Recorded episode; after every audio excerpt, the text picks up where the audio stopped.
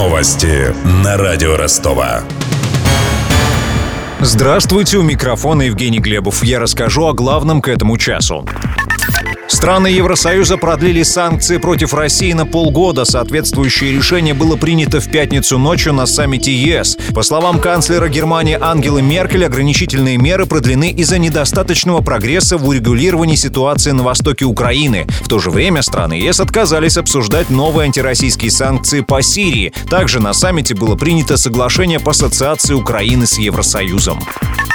Автоконцерн Volvo отзывает в России почти 4000 автомобилей. Отзыву подлежат машины, проданные с 2011 по 2015 годы. Причиной стали проблемы в прогреве двигателя, объяснила представитель Росстандарта Лидия Быстрова. Отзыву подлежат 3762 транспортных средства марки Volvo, таких типов как V70, V60, V40 класса CC, S80 и S60. В транспортных средствах возможно отклонение от нормальной процедуры прогрева двигателя внутреннего сгорания определенных режимах работы. Уполномоченные дилеры Volvo уведомляют владельцев транспортных средств, попадающих под отзыв путем рассылки информационных писем или по телефону о необходимости предоставить транспортное средство в ближайший дилерский центр для проведения ремонтных работ. Все ремонтные работы будут осуществляться бесплатно для владельцев. Отмечается также, что проблемы с двигателем могут обостряться во время резкого разгона сразу после запуска, особенно в холодную погоду. Это может привести к подтеканию масла или утечке охлаждающей жидкости из двигателя.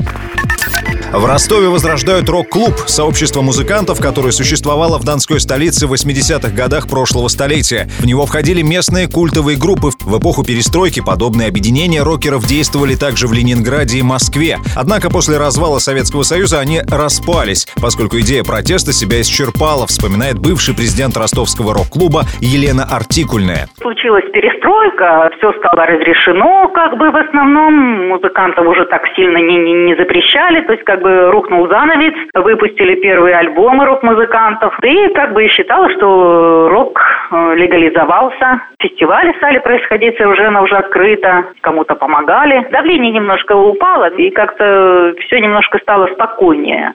По случаю возрождения рок-традиции в баре «Бухарест» состоится концерт. На сцену выйдут молодые музыканты, кто претендует на членство в клубе. В течение года из них выберут 10 лучших коллективов. Они начнут развивать рок-культуру на разных площадках города. Начало концерта в Бухаресте в 7 вечера. Вход 200 рублей.